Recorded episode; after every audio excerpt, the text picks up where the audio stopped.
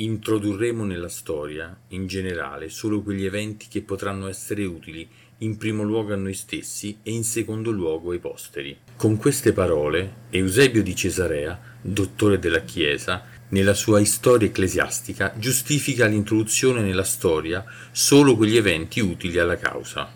Inoltre, nella sua preparazio evangelica, tratta in una sezione dell'uso delle menzogne o pseudos come una medicina che sarebbe stato legale ed appropriato utilizzare.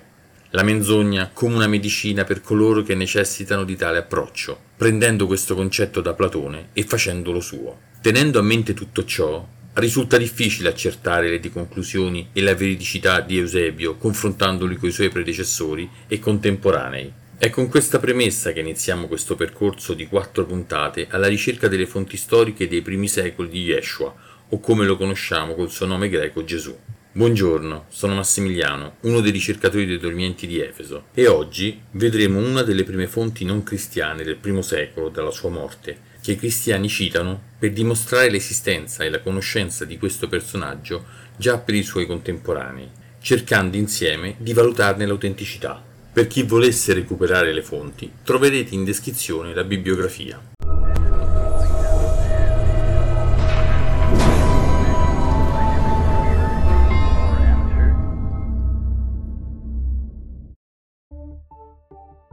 Gesù è realmente esistito? Il protagonista dei Vangeli ha fatto cose miracolose davanti a migliaia di persone, come ad esempio moltiplicare pani e pesci per più di 5.000 persone, o facendo risorgere un uomo morto da almeno tre giorni, e soprattutto mobilitare una città intera al suo arrivo per accoglierlo come il vero e proprio Messia Salvatore, ma malgrado questo nessuno ne parla direttamente a parte i Vangeli.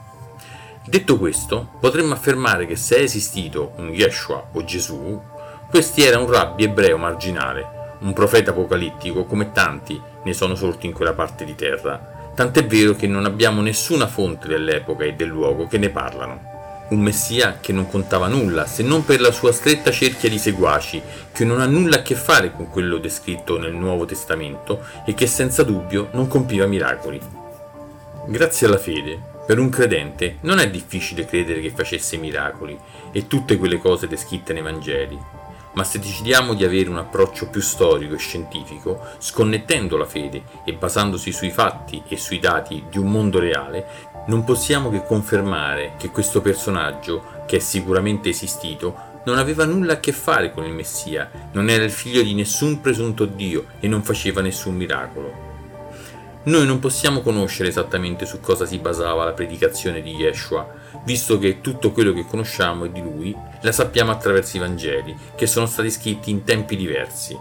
Marco, il più antico, tra il 65 e il 70 d.C. a Roma. Matteo, tra il 70 e 80 d.C., forse in Siria. Luca, tra l'80 e il 90 d.C., si dice a Roma, o forse a Cesarea. E Giovanni, tra il 90 e il 100 d.C., ad Efeso sono stati scritti esaltando l'immagine di un personaggio in ogni suo aspetto, ma a volte questi vanno a scontrarsi con delle differenze e incongruenze anche tra di loro. Prendiamo giusto qualche esempio per capire meglio quanto detto. In Marco, nella scena del sepolcro vuoto, sono presenti tre donne ed un uomo vestito di bianco. In Matteo, nella scena del sepolcro vuoto, sono presenti due donne ed un angelo. In Luca, nella stessa scena, sono presenti delle donne della Galilea e due uomini dalle vesti sfolgoranti. In Giovanni, nella medesima scena del sepolcro vuoto, sono presenti Maria di Magdala e due angeli. O anche in Marco e Luca, quando Gesù muore, si squarcia il velo del Tempio e nient'altro, Mentre in Matteo, subito dopo la morte di Gesù, si squarcia il velo del Tempio, la terra si scuote, le rocce si spezzano, i sepolcri si aprono e molti santi, morti, resuscitano ed entrano nella città santa. Invece in Giovanni non accade nulla. Questi sono solo alcuni esempi, ovviamente i Vangeli ne hanno parecchie di differenze. Ora, partendo che il Vangelo di Marco è il più antico e più vicino agli accadimenti e quello di Giovanni il meno, traete le vostre conclusioni. Ma torniamo a noi e andiamo a vedere la prima di queste testimonianze non cristiane che parlano di Gesù, seguendo un approccio storico. Scritto nella Roma sotto Nerone tra il 60 e il 64 d.C., il Satiricon di Petronio Arbitro, secondo gli studiosi cristiani, fa chiari riferimenti al Vangelo di Marco e a tematiche legate alle comunità cristiane, dimostrando già di essere presenti e attive a quel tempo. Porta anche dell'unguento e un assaggio da quell'anfora con cui se non lavate le mie ossa. Subito aprì l'ampolla del nardo, unse tutti noi e disse Spero che possa piacermi da morto quanto da vivo. Poi comandò che fosse infuso del vino in una brocca e disse Fate come se fosse stati invitati ai miei funerali. Gli storici cristiani vedono in questo passo un'analogia alla scena descritta in Marco 14:3-9, quando Gesù usa l'olio di nardo a Betania. Mentre diceva queste cose, un gallo domestico cantò. Turbato da quella voce, Trimalcione comandò che fosse versato del vino sotto la tavola e che anche la lucerna ne venisse cosparsa. Poi passò l'anello nella mano destra e disse Non senza ragione questo trombettiere ha dato il segnale. Infatti, o dovrà scoppiare un incendio o qualcuno dei vicini dovrà morire. Lungi da noi. Per cui chi mi porterà questo accusatore riceverà un premio. In men che non si dica venne portato un gallo da una casa vicina, che Trimalcione ordinò venisse cotto in pentola. Malgrado nella tradizione romana e greca il gallo è segno di vittoria, in questo caso il suo canto all'alba viene visto come presagio di sciagura, ricordando Marco 14, 66, 72. Nel mio testamento a tutti quelli in condizioni di liberi lascerò i miei beni se mangeranno parti della mia carne davanti a testimoni. Gli storici cristiani vedono qui la scena dell'ultima cena, cioè quella descritta in Marco 14, 22, 23. Una matrona di Efeso, avendo perso il marito, seguì il defunto persino nel sepolcro nello stesso tempo il governatore della provincia comandò che fossero crocefissi dei ladroni, proprio accanto al sepolcro nel quale la matrona piangeva il recente cadavere.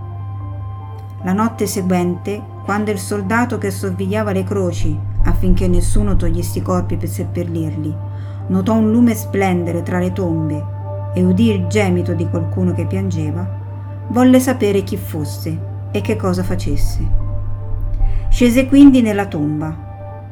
Dunque giacquero assieme, non solo quella notte nella quale fu consumato il loro Imeneo, ma anche il seguente ed il terzo giorno, tenendo certamente chiuse le porte del sepolcro. Ma i parenti di un crocifisso, come videro diminuita la sorveglianza, tirarono giù di notte l'appeso e gli resero l'estremo ufficio. E quando il giorno successivo il soldato vide una croce senza cadavere, atterrito dal supplizio, raccontò alla donna quello che era successo. Ella disse allora di togliere il corpo del proprio marito dall'arca e di attaccarlo a quella croce che era vuota.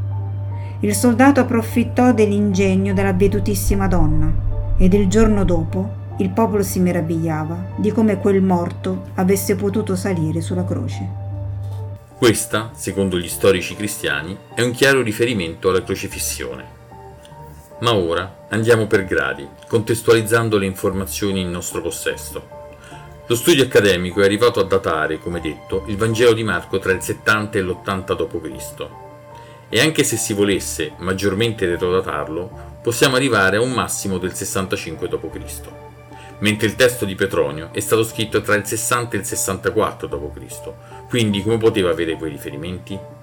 Probabile che Petronio abbia sentito dire queste storie da dei cristiani che se le tramandavano oralmente. Inoltre, basandosi su questo ascolto, potremmo dire che non abbia capito proprio benissimo l'argomento.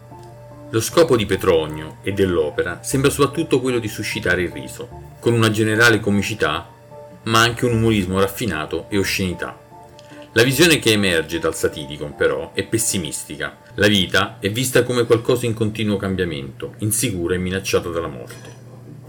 Detto questo, analizziamo meglio i punti indicati e partiamo con l'unzione funebre con il nardo. Nel Satiricon, prima di tutto, non si fa nessuna unzione funebre. Il personaggio della cena, chiaramente rispettoso, da come si può evincere proseguendo la lettura del testo, si fa portare il nardo per ungere tutti i commensali con esso, che, anche se usato a Roma, era poco gradito perché aveva un odore troppo forte.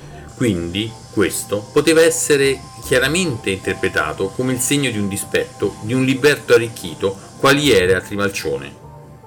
Inoltre, nel Vangelo di Marco, la locandiera che porta l'unguento profumato di nardo e lo rovescia addosso a Gesù, suscitando lo sdegno degli apostoli, potrebbe averlo fatto per varie motivazioni, tra cui anche per coprirne il cattivo odore, a causa della loro scarsa igiene.